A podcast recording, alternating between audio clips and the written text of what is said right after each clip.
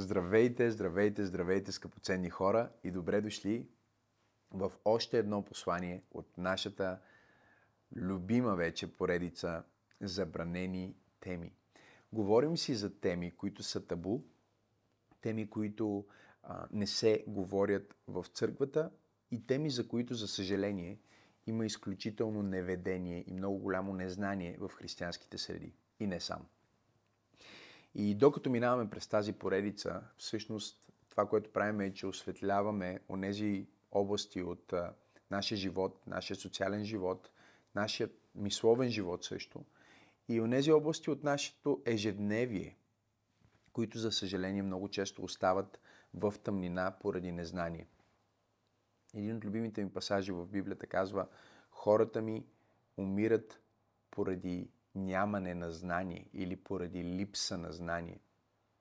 Тоест, много често ние имаме разрешението на определени въпроси и казуси в живота, като обещание в Божието Слово, като информация в Божието Слово. Но дали поради факта, че не сме го чели, или някой не ни го е преподал, или пък дадената област се е превърнала в тема табу, днес християните не само, че живеят в света, но много често живеят като света. А Божия призив към нас е много ясен и той е да живеем в света, но като че не сме от този свят. И нещо повече, да донесем Неговия свят, Божието царство тук на земята. И затова Господ Исус ни научи да се молим така, както е на небето, така и на земята. И в последните няколко послания от петъчните послания, си говорим за културалния мандат и за теми, които са по-специфично свързани с начинът по който християнина адресира културата или начинът по който един вярващ човек трябва да разглежда културата и някои от най-важните въпроси, свързани с посоката на нашето общество. Не само като църковно общество и като а, християни, но също така като голямата общност на града, на нацията, на народа, който представляваме. И днес имам една тема, която е много важна и вярвам, че ще ви бъде много-много полезна, а именно власт и политика. Помнете, говорихме си за мода и стил, говорихме си за слава и известност и сега говорим и за власт и политика.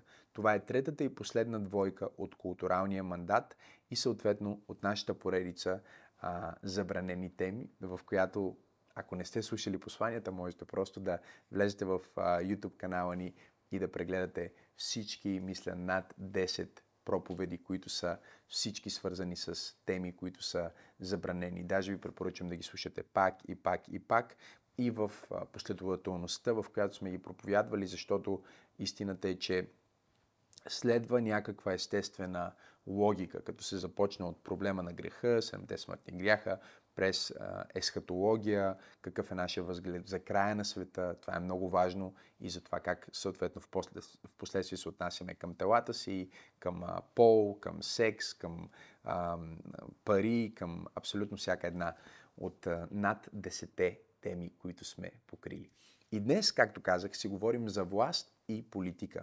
И точно както предишните двойки, които разглеждахме, много често тези две думи се използват заедно, но хората не ги разграничават. И днес първото, което отново ще направим, е, че ще направим разликата между власт и политика. И след това ще говорим за това какво е нашето отношение към едното и към другото като християни.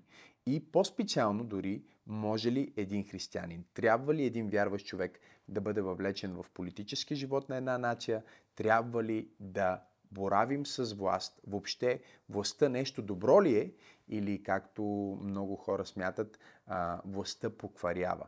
Аз не вярвам, че властта покварява, а, въпреки, че има едно много известно изказване, което казва, че властта покварява, всъщност то по-точно казано е абсолютната власт а, покварява, абсолютно или напълно.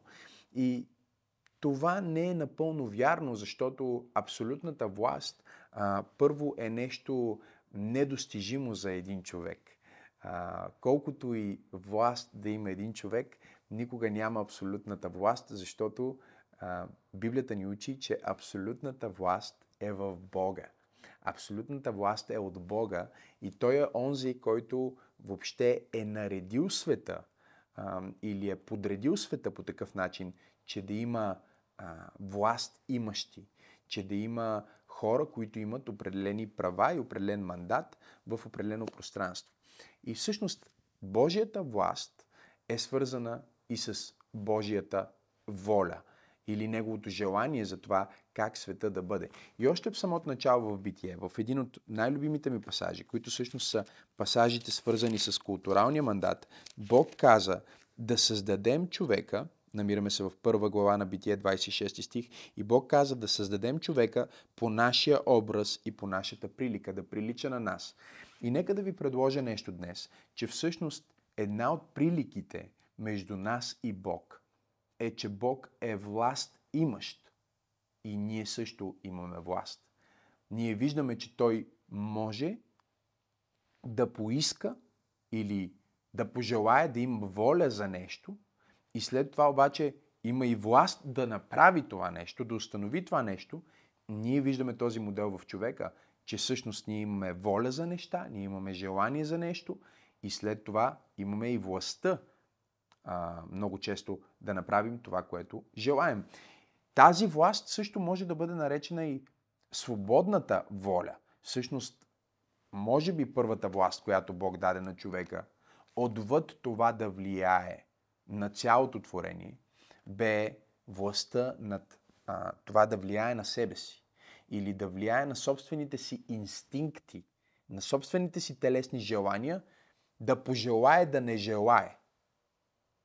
Да пожелае нещо различно от това, което фактически дори инстинкта му диктува. Това е онази прилика, която ние имаме с Бога. Че първо ние имаме воля, но също така тя е свободна и имаме и власт. И ето я властта. Казва и Бог каза да създадем човека по нашия образ и по нашата прилика и нека владеят. Какво е властта, ако не е владение? Какво е да властваш, ако не да управляваш? Казва, нека владеят над морските риби, над небесните птици, над добитъка и над цялата земя и над всяко влечуго по земята. И забележете, властта е самия акт на владеене или упражняване на воля, упражняване на сила над определен терен, над определени поданици, над определена среда в определен аспект. Тоест, властта, според Библията, до голяма степен може да бъде преведено или определено като а, влияние, а, способност. Властта фактически е право да използваш сила. Властта е правото да използваш сила. Забележете, има хора, които имат сила, но нямат власт. Искам да чуете това. Но онези, които имат власт, имат правото да използват сила. И дори когато онези, които имат власт, изглежда като че нямат сила, те могат да упражнят онова, което онези, които имат само сила, не могат да упражнят. Елементарен пример е а, един футболен а, а, а, матч, в който ние имаме невероятни спортисти. Наскоро завърши световното, честито на Аржентина и всички фенове на, на Аржентина и Лео Меси. Ето ги там, те са на терена. Имаме 22-ма, които са в активна игра на, на, на самия терен и тези 22-ма в случая на Аржентина, примерно срещу Франция, са а, блестящи а, атлети, блестящи спортисти, много от тях популярни, богати и, и всичко това са неща, които всъщност са сила, някаква форма на енергия, която а, много често придава власт или дори иллюзията за власт. Но ето го, ето го реалния пример. Те са на терена и на терена а, не футболиста, а съдията, който е облечен различно, е овластен. И той може да не рита топка като Меси, може да не е популярен толкова колкото Меси, но понеже е овластен, тази власт му дава силата, правото да покаже червен картон, дори и на Меси и да го изкара от играта. Така че съдята има власт и той има а, в този смисъл по-голяма власт, забележете, от играчите на терена. макар и играчите да имат сили, различни сили, в които може би дори превъзхождат съдята, съдята има повече власт. И властта може да ограничи силата, властта може да упражнява сила и всъщност властта е това, за което Бог създаде до голяма степен човека. Бог създаде човека и му даде власт над материалния свят. Каза на човека, по твоята воля, трябва, твоята воля трябва да е синхрон с моята воля. И когато твоята воля и моята воля са в синхрон, ти си моя управител, ти си моят властващ елемент тук, на планетата Земя, в материалния свят. Ти си, както говорихме в една от по-ранните ми проповеди в тази поредица, скрепителният елемент на духовния и материалния свят. И това бе така, понеже Бог делегира властта на човека, до момента, в който човека се обърна срещу Бог в бунт и предаде своята власт на бунтовника, на врага на Бог, който е дявол. Сега, Исус идва в последствие. Ние знаем историята. И той казва изумителните думи в Евангелието според Матей. Ако искате, можете да отворите заедно с мен там. Само искам да ви покажа и този стих и а, ще продължим напред, защото не искам да влизаме в твърде много стихове. Няма много време, но а, ми се иска да ви дам библейската основа и след това също да разберете и а, практически какво означава това за нас днес. Исус говори в 28 глава на Матей 18 стих и казва Даде ми се всяка власт на небето и на земята. Забележете, дявола има сила, но Христос има цялата власт. И нещо повече. Той каза на своите ученици, ето давам ви власт над цялата сила на врага. Давам ви власт, правото да упражните сила над цялата сила на врага. Колкото и да е силен врага, вие имате власт от мен. И тази власт, ние знаем като християни, се крие в едно конкретно нещо. Цялата власт на Бог е събрана в едно конкретно нещо и може да бъде упражнена от всеки един вярващ християнин, използвайки това конкретно нещо. Искам да го напишеш в коментарите. Искам да споделиш това послание на стената си и да напишеш ключа, паролата към цялата власт на небето и на земята. Паролата, приятели, най, най, най, най мощната дума, която отключва пълната власт на Бог на небето и на земята, е името на Исус Христос. В момента, в който ти кажеш Исус, цялото творение трепне. Целият невидим свят трепне. Всичко на остри уши. Защото това отключва най-великата пълна власт на Бог. Затова Исус каза, молете се в Мое име. Затова Исус каза, в Мое име на болни ръце ще възлагате. Затова Исус каза, в Мое име бесове ще изгонвате. Затова Исус каза, в Мое име дори да изпиете нещо смъртоносно, то никак няма да ви повреди. Защо? Защото смъртоносната отрова има силата да те убие. Но на теб ти е дадена власт на цялата сила на врага. Силата на смъртта е силата на врага, а ти имаш власт на цялата сила на врага. В този смисъл ние правим разлика между власт, влияние и правото да упражниш сила и политика. Защото политиката е един от начините за използване на властта и политиката и властта са свързани до там, забележете, че всъщност а, те биват взаимоопределени и те са в взаимодействие на база ценности. Тоест, запишете си това. Ценностите са общата основа на политиката и властта. Властта представлява политически феномен, а политиката представлява властване. Властта представлява политически феномен, а политиката представлява властване. Или ние властваме, можем да властваме, един от начините да властваме, да управляваме е през политика. И днес много християни а, буквално бягат от а, политиката и бягат от властта, защото те смятат, че това е нещо лошо, нещо мръсно, нещо, от което трябва да се страни. И а, цялостното управление на света днес, за съжаление, в много сфери, както говорихме и в предишни послания, е предадено напълно на принца на тъмнината и на неговите служители, на неговите марионетки, които могат да бъдат управители, инфуенсъри, популярни личности, богаташи, хора, които дявол е направил известни или хора, които врагът стратегически е направил влиятелни.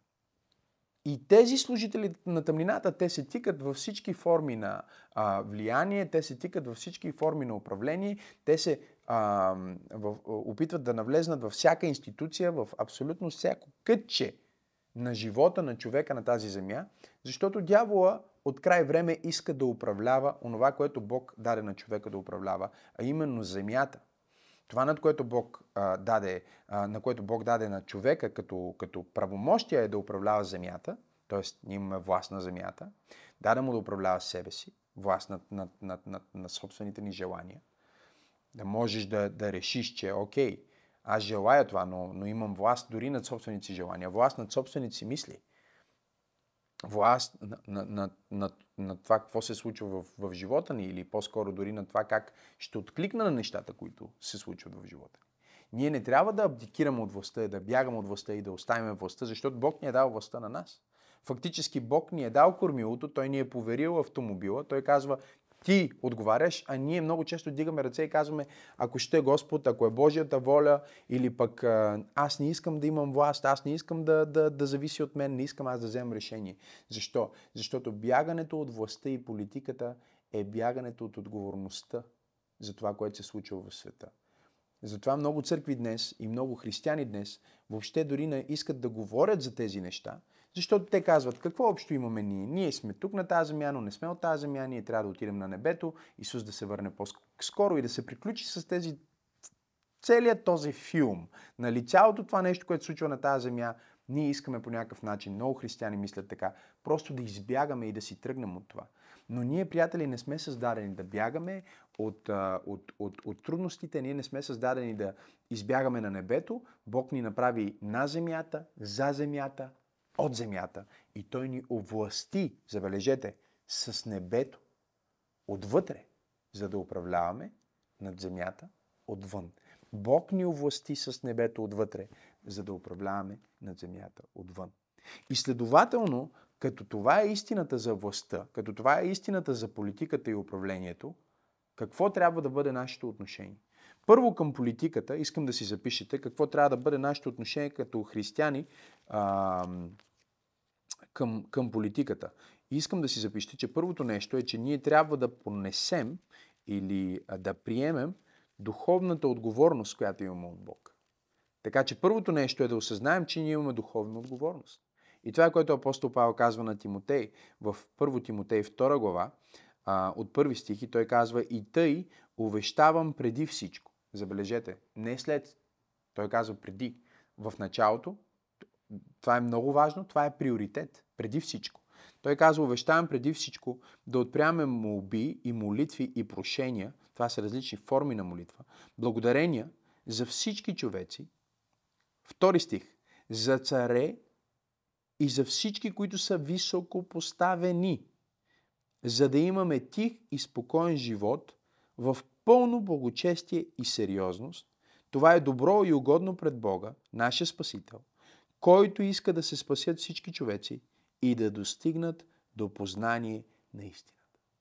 Апостол Павел казва на Тимотей, преди всичко искам ти да осъзнаваш и да преподаваш във всички църкви, че ние като християни имаме отговорност. И нашата отговорност е преди всичко духовната отговорност да се молим за управлението на нашата страна, да се молим за политиците, да се молим за високопоставените, да се молим за власт имащите, защото когато ние поемем тази духовна отговорност, ние ще повлияем на духовния климат над нашата страна и ще имаме по-добри управници, ще имаме а, а, а, по-добро управление, ще имаме по-добри политици. Защо? Защото Бог ще докосне сърцата на тези хора, неща ще се случат в духовния свят и това ще рефлектира на нашия живот в България, това ще рефлектира на нашия живот а, а, в нашата община, ще рефлектира на нашия живот в нашия град, защото ще постигнем тих и спокоен живот в благочестие. Кога? Когато поемем отговорност за това, което се случва. Как поемаме тази отговорност? Преди всичко поемаме тази отговорност в молитва. Тоест, ние имаме духовен ангажимент да се молим а, за това, което се случва в политическия живот на нашата страна за, за правилата, за, за новите а, закони, за, за, за новите начини на разпределяне и на водене на народа ни, ние трябва да се молим за това. Второто нещо, което ние трябва да направим, е да имаме вокална позиция. Или ние трябва да вокализираме нашата позиция. И то не просто позицията ни като лична преференция, на, на това, че а, аз предпочитам нещата да са по ето такъв начин. Защото до голяма степен това е което политиката е.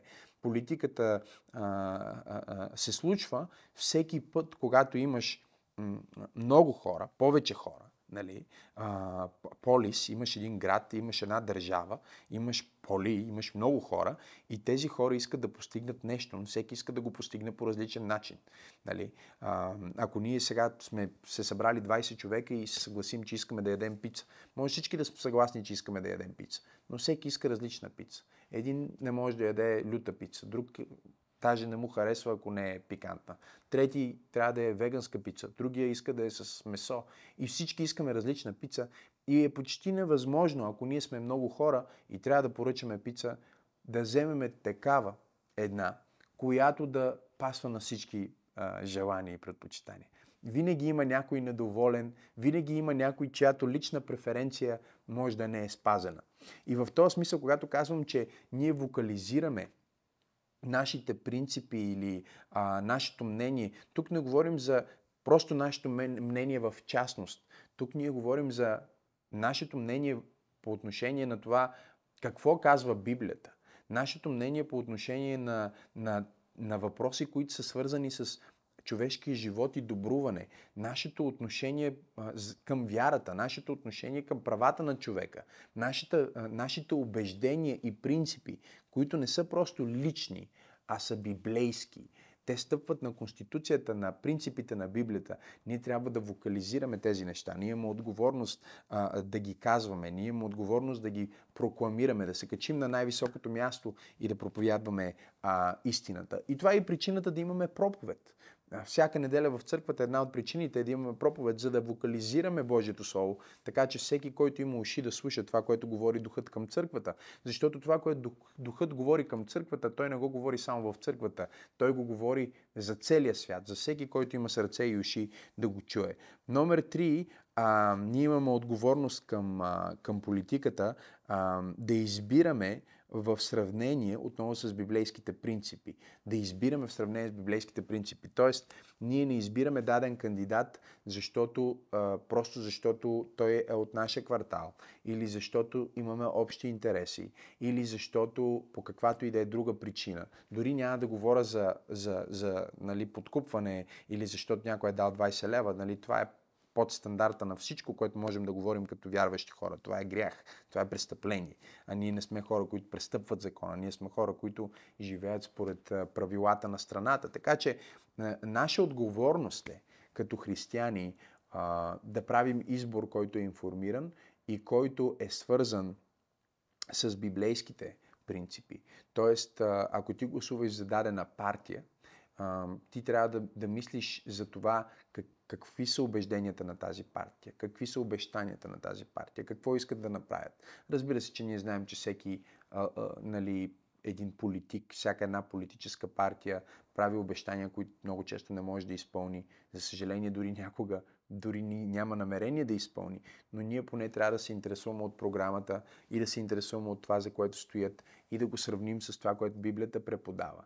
Ние не можем да подкрепяме неща, които са антихристски, антибиблейски, антихристиянски. И след това четвъртата ни отговорност е да избираме съответно хора, които, забележете, имат доказан интегритет и резултатност. И тук, тук вече става трудно, защото ние не трябва да търсим само хора, които са добри, защото много често може да има хора, които са добри морално, но могат да свършат много работа. Те не са а, резултатни. И има хора, които могат да имат много добри резултати, но са доказано зли хора. Или хора, които са с компрометиран характер, хора, които са а, престъпвали закона, хора, които са постигали своите цели по начин, който е в нарушение, ако не даже на закона, то на ценностите, които са много важни за един християнин. Така че това е много важно. Когато ние говорим за нашия избор, първо започваме от духовната отговорност, след това минаваме през резултатите и през интегритета на кандидатите или на без значение политическата сила, за която мислиме да гласуваме. И най-вече във всичко това ние не трябва да забравяме, че трябва да вокализираме нашите убеждения. Ние трябва да ги проповядваме, да ги прокламираме, защото ние като вярващи, като църква имаме програма. Ние имаме а, отговори на въпроси. Ние имаме някакъв, а, някакви желания и някакви, ам, да ги нарека дори добри амбиции, християнски амбиции, библейски амбиции. Ние искаме определени неща в нашето общество и трябва да декларираме тези наши желания и да ги презентираме по най-адекватния начин. След това какво е нашето отношение към властта и към а, управлението. А, властта и управлението. Римляни 13 глава, първи стих казва всеки човек да се покорява на властите, които са над него, защото няма власт, която, забележете, да не е от Бога. И колкото власти има, те са определени от Бога. Бог е измислил властта, Той е създал властта. И след това се казва нещо повече в а, втори стих. Затова, който се противи на властите, противи се на Божията наредба, а които се противят, забележете, на тази наредба, те ще навлекат осъждение върху себе си. И трети стих. Защото владетелите не причиняват страх на добротвореца, а на злотвореца.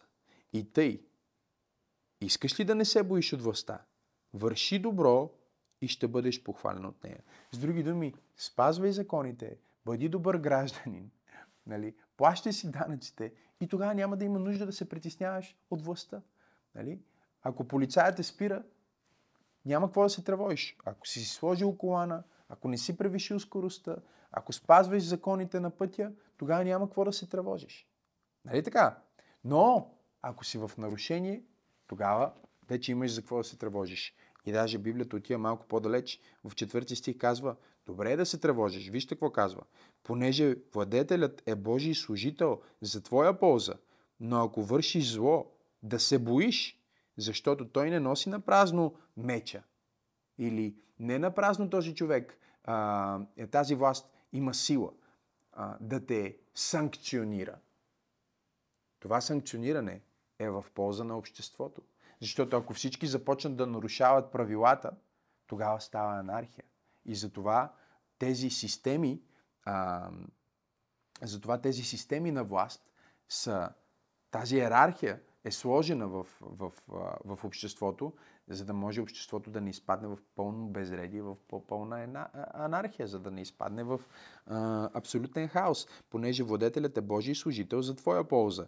Но ако вършиш зло, да се боиш, защото той не носи на празно меча, понеже е Божий служител, забележете, а, мъздовъздател, и след това казва, за докарване на гняв на този, който върши зло. Затова е нужно да се покорите не само поради страх от гняв, но и поради съвестта, понеже по тази причина и данък плащате. Защото владетелите са Божии служители, които постоянно се занимават с тази длъжност. С други думи, вие плащате данъци, за да може а, да се управлява, нали, държавата да, да, да върви напред и да могат тези процеси да се случват защото ако те не се случват, тогава изпадате в хаос и в хаоса, а, разбира се, няма никаква продуктивност. И седми стих ще прочета и спирам да чета, за да мога да ви дам останалите точки, които да си запишете. Отдавайте на всеки дължимото. На когото се дължи данък данък, на когото мито мито и на когото страх страх. и на когото почет, почита. С други думи, Божието Слово ни казва, че ние трябва да имаме уважение към властта, нещо повече. Ние трябва да имаме подчинение към властта. Защо? Защото властта е сила от Бог за ограничение на злото и запазване на човешкия живот и собственост.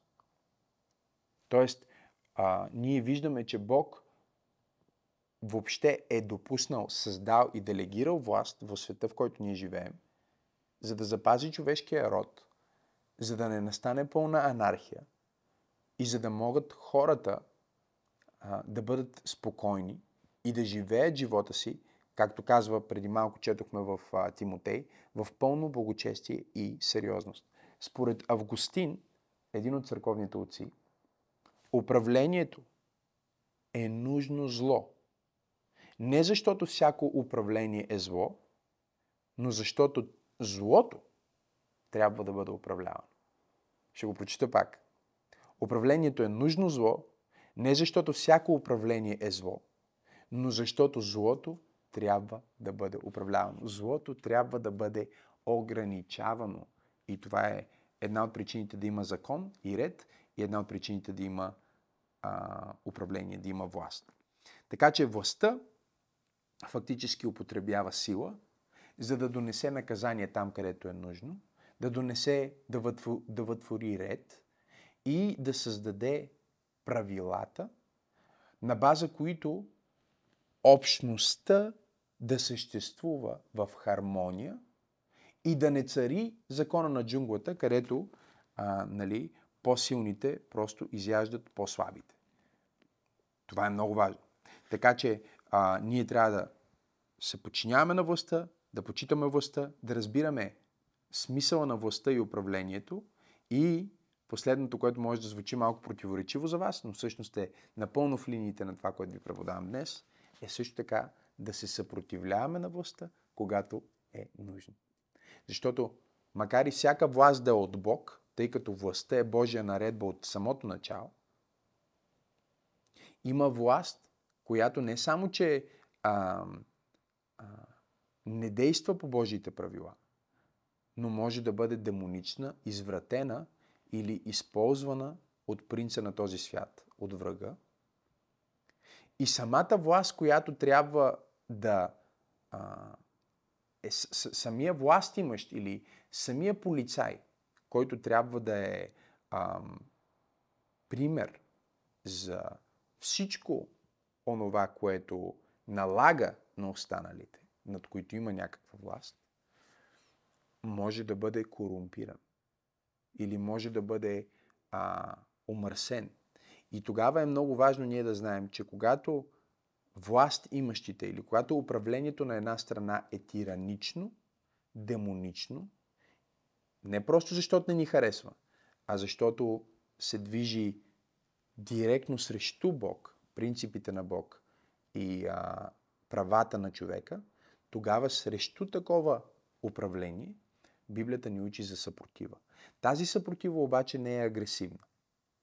Тази съпротива е по примера на Ганди, тази съпротива е по примера на а, Мартин Лутер Кинг Джуниор. Тази съпротива е мирна съпротива. Това е вокализирането на нашето несъгласие, декларирането на нашите убеждения и след това а, гражданското мирно неподчинение на тиранични правила, които нарушават човешките права и убеждения. И това е много важно, защото а, много често, когато света тръгне в дадена посока и управниците на този свят, за които говорих в предишни проповеди, които много често са а, директно подчинени на принцове на тъмнината, започнат да водят света а, в, а, в неща, които са а, антихристската система, които са буквално аджендата на Луцифер, тогава е много важно ние като християни да бъдем будни и, и да не казваме, о, аз просто трябва да се подчинявам и да, да изпълнявам каквото ми се казва. Но а, да кажем не. Това е една невидима линия, която е много ясно дефинирана в моята Библия и лични убеждения, която аз няма как да прекрача. Няма как да ме накарате да я прекрача. И примера за това в ранната църква е когато се изисквали от гражданите на Римската империя да декларират, че Цезара е Господ. Трябвало е да отидат на публично място, след което да си получат документа, че са направили тази декларация, че Цезара е Господ. И тогава нашите брати и сестри са отказвали да декларират, че Цезара е Господ и по този начин да обожат Цезара, да боготворят Цезара. И са казвали Исус Христос е Господ. Само Исус Христос е Господ. Мнозина са били убивани за това, мнозина са били хвърляни на дивите зверове, мнозина са били разпъвани на кръст, просто защото са отказвали да се съгласят с тираничната власт, която е изисквала да бъде обожавана. Много често, когато има ам, демонична власт, се стига до, ам, до това онези, които оперират в такава власт, да искат поклонение. Това не е нещо ново, то е записано в писанията, още от най-древните книги. В книгата Данаил се пише за, за, за, за това, как са искали поклонение, как е трябвало в момента, в който се засвири на търбата, всички да се поклонят и да кажат, че царя е Бог. И много хора, които имат власт днес, много хора, които имат слава или пари, а, усещат, че не могат да задоволят своят духовен глад за повече и от това да управляват вече ресурси, да управляват компании, да управляват а, материални неща, те отиват към следващото нещо, което е желанието да контролират и да управляват хора. И тогава е много важно да има хора на светлината, вярващи християни, които да кажат не, ние се управляваме от Божия дух, ние сме Божии синове и ние не се подчиняваме на тираничната система и на, на, на аджендата на Луцифер, която много често идва през а, облеклото на белите дрехи на политиката. И това ме води към последният въпрос. Какво правим с, а, или какво е нашето отношение към християните, въвлечени в политика, въобще християни, политици може ли да има и един вярващ човек, дали трябва да се занимава а, с политика, с управление, с власт. И по-специфично, а, като изяснихме властта и говорихме, че всички имаме власт, която ни е дадена от Бог, нека да говорим и за християните сега в политиката. Трябва ли един християнин да, да бъде ам, въвлечен в политическия живот? Трябва ли един християнин да става депутат, да се кандидатира за ам, общински съветник, премьер или там а, президент, какъвто и да е? Трябва ли да имаме такива желания? И отговора е много семпъл. Трябва ли един християнин да бъде а, водопроводчик? Трябва ли един християнин да бъде таксиметров? Трябва ли един християнин да бъде доктор? Може ли един християнин да бъде адвокат? Забележете а, какво правя с този пример. Аз ви показвам, че това е още една професия или още една обществена длъжност, през която човек може да а, изразява своите качества, а, която човек може да работи и през която да изхранва своето семейство и да допринася за общото благо. Не само, че може да има християни в политиката, трябва да има християни в политиката. Защото макар и а, църквата и управлението на света а, да бъдат две различни неща, т.е. църквата е, е автономна, църквата би следвало да бъде управлявана от Бог през лидери, които Бог избира, по политиките, които са на база ценностите на тази църква, определени от Конституцията на тази църква, което е Новия Завет, Библията, защото там ние имаме много ясна конституция за това. Какво трябва да представлява църквата, как трябва да се управлява църквата, какви са полиците, какви са правилата, политиките, по които достигаме от точка А до точка Б. И в последствие всяка църква вече изковава своите конкретни ценности, през които достига тази мисия. Мисията винаги е една и съща. Исус да бъде издигнат, хората далеч от Него да го познаят и църквата да бъде фактор на промяна за света около нея. Някой казва, пастор Максим, ти каза тук, що мисията на църква пробуждане. Е, това трябва да е мисията на всяка църква по принцип. Може би с променена някоя дума тук тамей, но реално смисъла е това. И тогава, ако ние сме въвлечени в а, църквата като общност или ние повече принадлежим реално към Божието царство и към небето, тогава защо пък някой трябва да се занимава с нещо, което е на земята? Или с земното управление? По същата причина, поради която човек отива и си намира работа на земята. Защото макар и да не сме от земята, ние сме на земята и всичко, което се случва на земята, рефлектира а, на нашата вяра. И аз обичам да казвам, че ако църквата не влияе на обществото, обществото, външното общество в предвид, ще влияе на църквата. И ако църквата не е проактивна в това да създава култура, за да променя света, тогава света ще бъде проактивен в това да създава култура, за да променя църквата. И тук идва много важния момент, че а, ние трябва да минем като християни от просто един защитен режим на оцеляване към един атакуващ режим на вяра. Ще го кажа пак. Трябва да минем от един защитен режим на оцеляване към един атакуващ режим на вяра, в който всеки според своето призвание да навлезне във всяка област на обществото, както Господ Исус Христос каза, че ние сме онези, които носят Божието царство. Той каза, Божието царство е във вас и след това каза нещо много силно. Каза, Божието царство е като квас, който една жена като зе, сложи и чуйте, втаса цялото тесто. И ние сме този квас. Ти си този квас, с който трябва да отидем в света, във всяка сфера на влияние, в абсолютно всяко ниво и да занесем Божието царство, да занесем Исус Христос. Какво би правил един християнин в политиката? Би представлявал стилът на лидерство на Исус Христос. Би представлявал позицията на вярващите хора, от които е част.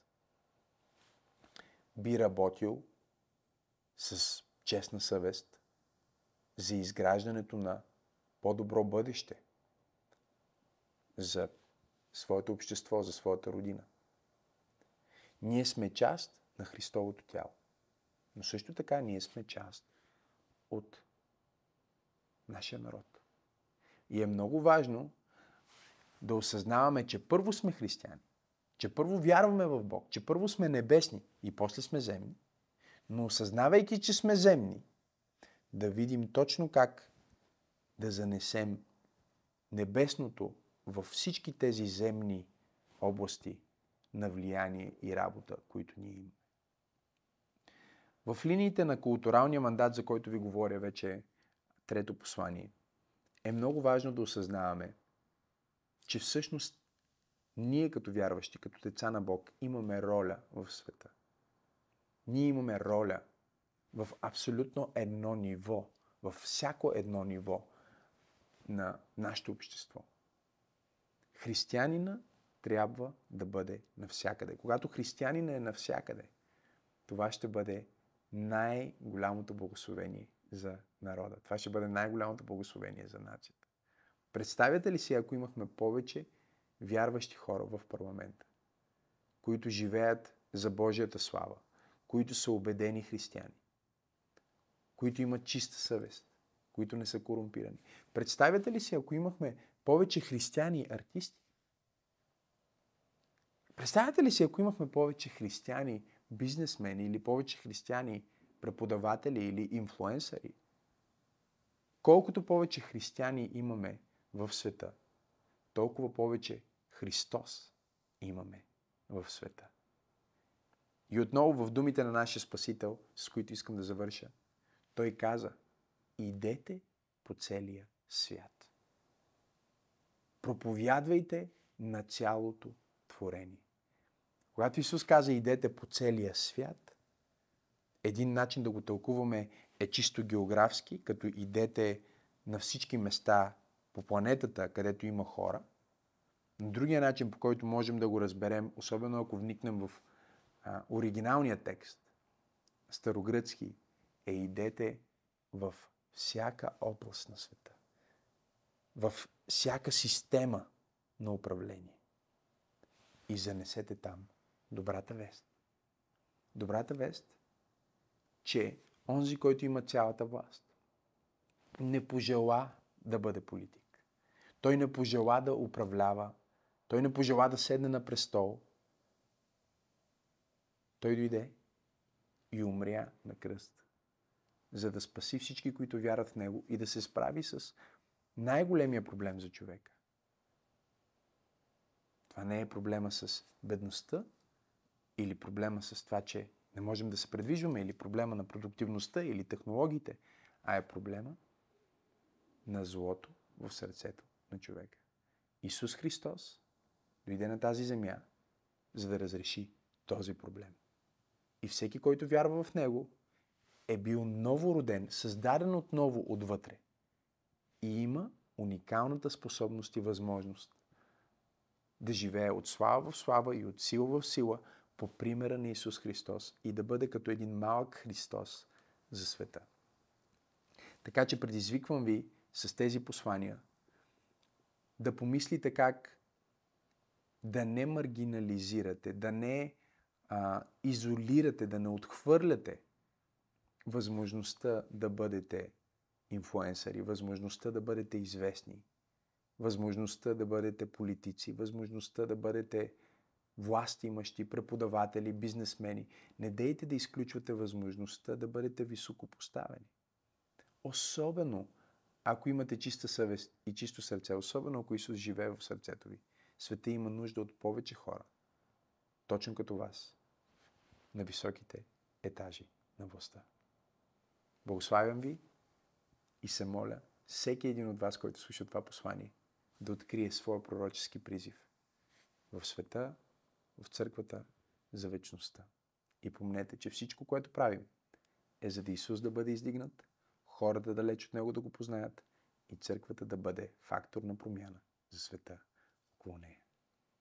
Ако това послание ви е благословило, искам точно сега да го напишете в коментарите, да го споделите с вашите приятели и разбира се, да се абонирате към канала ни в YouTube, където качваме ново съдържание. Абсолютно всяка седмица редовно качваме ново съдържание, така че абонирайте се към канала ни и ако тази проповед ви е благословила и други послания, които качваме и другото ни съдържание, което споделяме, ви благославя, можете да отидете на awakening.bg give или просто да кликнете на линка в описанието за дарение и по този начин вие можете да дарите а, към църква пробуждане Можете да дарите с определена цел за фонд сгради или можете да дарите за някои от нашите социални кампании или просто можете да пратите дарение, каквото Бог слага в сърцето ви, но участвайте и нека заедно да бъдем промяната, която искаме да видим в света.